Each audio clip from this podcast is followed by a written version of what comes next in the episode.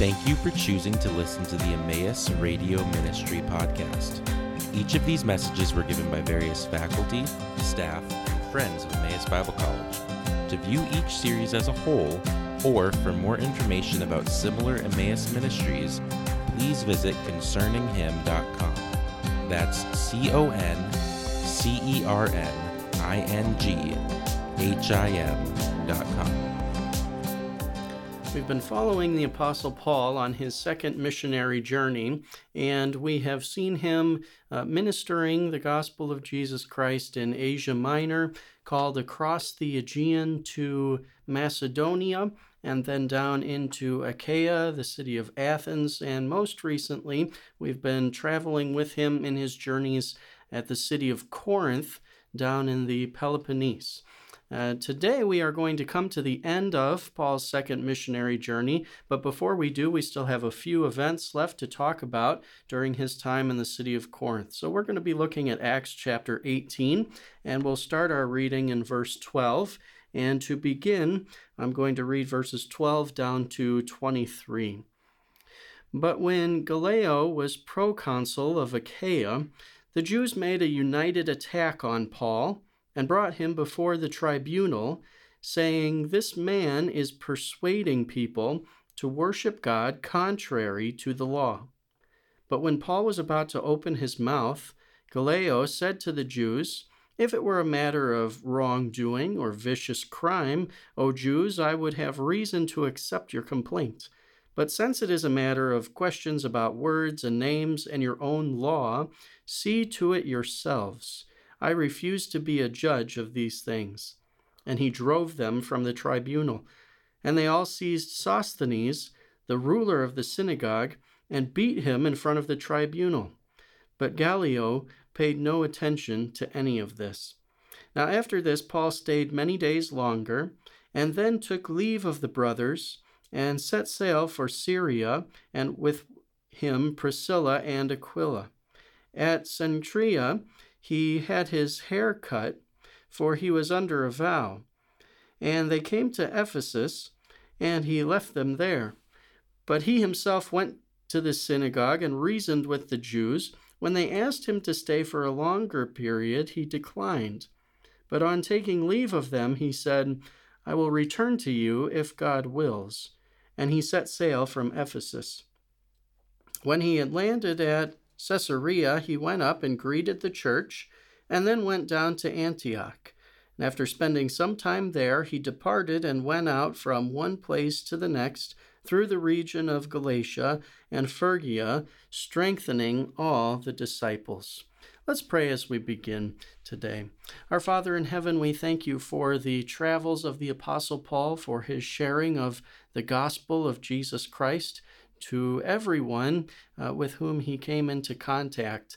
And uh, we pray that as we look into these uh, final events of his time in the city of Corinth during his second missionary journey, that you would speak to our hearts through your Holy Spirit, and that the gospel of Jesus Christ would become real and alive in our lives and in our hearts as well. It's in Jesus' great name we pray. Amen. So we are told that uh, in the final days when Paul is at Corinth, now remember he has been there for a year and six months. If you look back at Acts 18 and verse 11, he's uh, told by Jesus in a vision that he should remain there quite a bit longer. And so now we're told that the Jews attacked Paul and that this happened while uh, Gallio was proconsul of Achaia. Now, corresponding evidence from the Greek world actually comes from uh, the city of Delphi, uh, which has an inscription that was found in the temple of Apollo at Delphi. Sometimes this is called the Delphi inscription or the Gallio inscription. And this makes very clear that Gallio was proconsul in Achaia between the summer of AD 51 and AD 52. And so, likely, this event occurs either in the summer or fall of AD 51. Now, the Jews are uniting together after Paul has been ministering in Corinth for about a year and a half, and they would have been very upset uh, with Paul, who was saying that the Messiah of the people of Israel had come and was now here. His name was Jesus. The Jewish leadership in Jerusalem had put him to death, uh, but he had been raised from the dead by God the Father and was alive today, seated at the right hand of God the Father in heaven.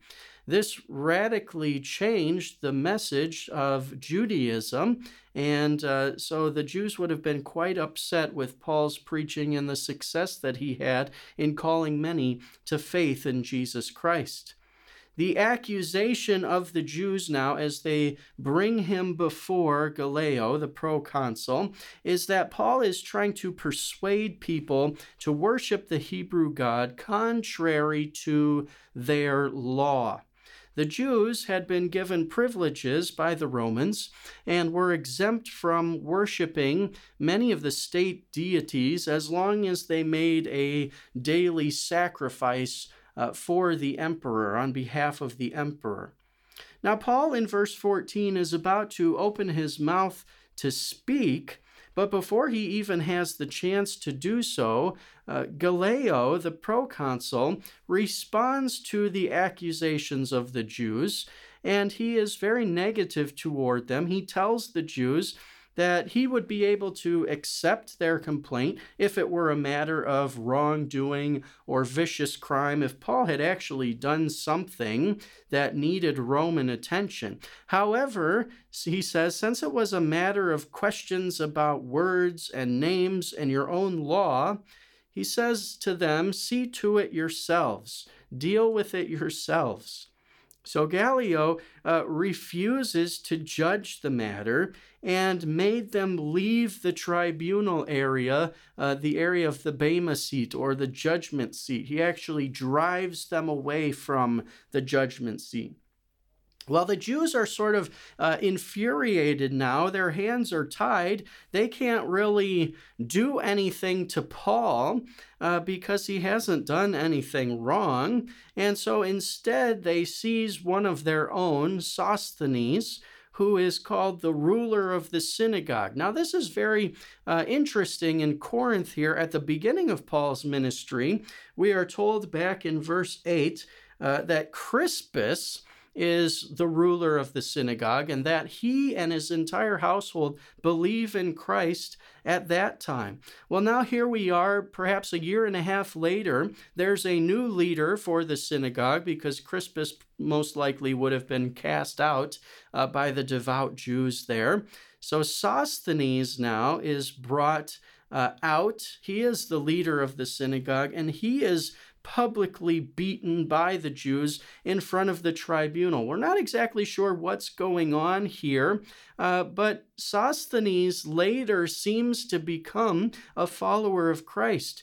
In Paul's first letter to the Corinthians, in 1 Corinthians 1 1, he talks about Sosthenes as writing the letter with him.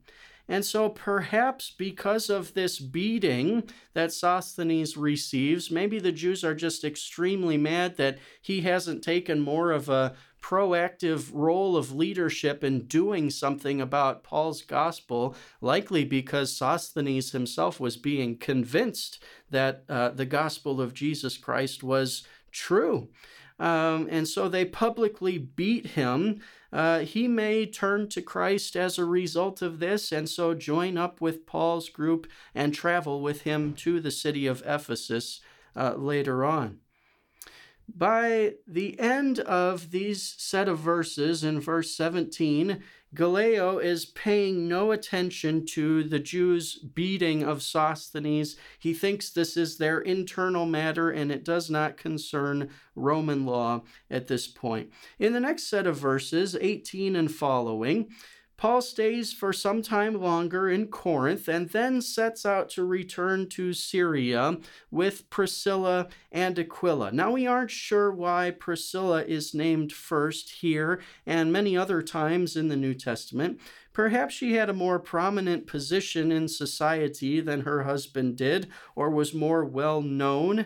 Uh, perhaps she outlived her husband, and so by the time uh, Luke was writing, uh, she may have been more known to Luke's audience than her husband. Whatever the case, it's not uncommon for her to be listed first uh, in the pair.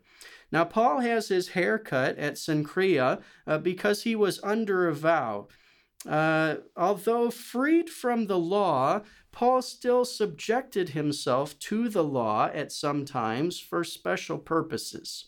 We don't know exactly the purpose of this vow that he had taken, but it seems to have something to do with the Nazarite vow that's described back in Numbers chapter 6.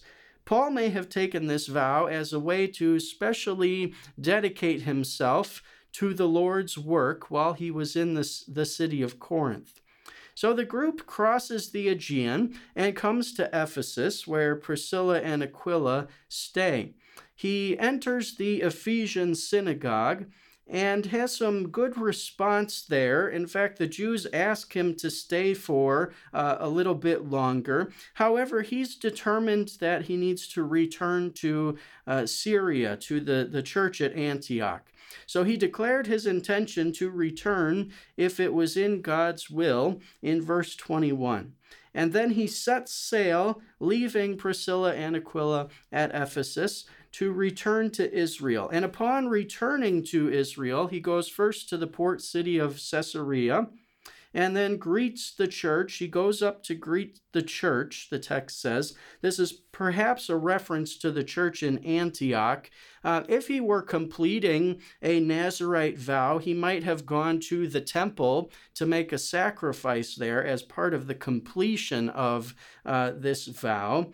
And then he travels back down from the Judean mountains to the coast and to the north to the city of Antioch in Syria.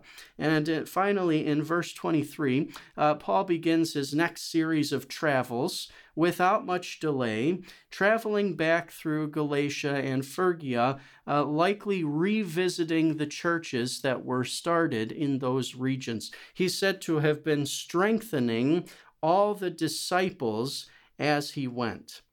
Now, in the final verses of chapter 18, we read about a man by the name of Apollos who comes to the city of Ephesus. This is verse 24. Now, a Jew named Apollos, a native of Alexandria, came to Ephesus he was an eloquent man, competent in the scriptures.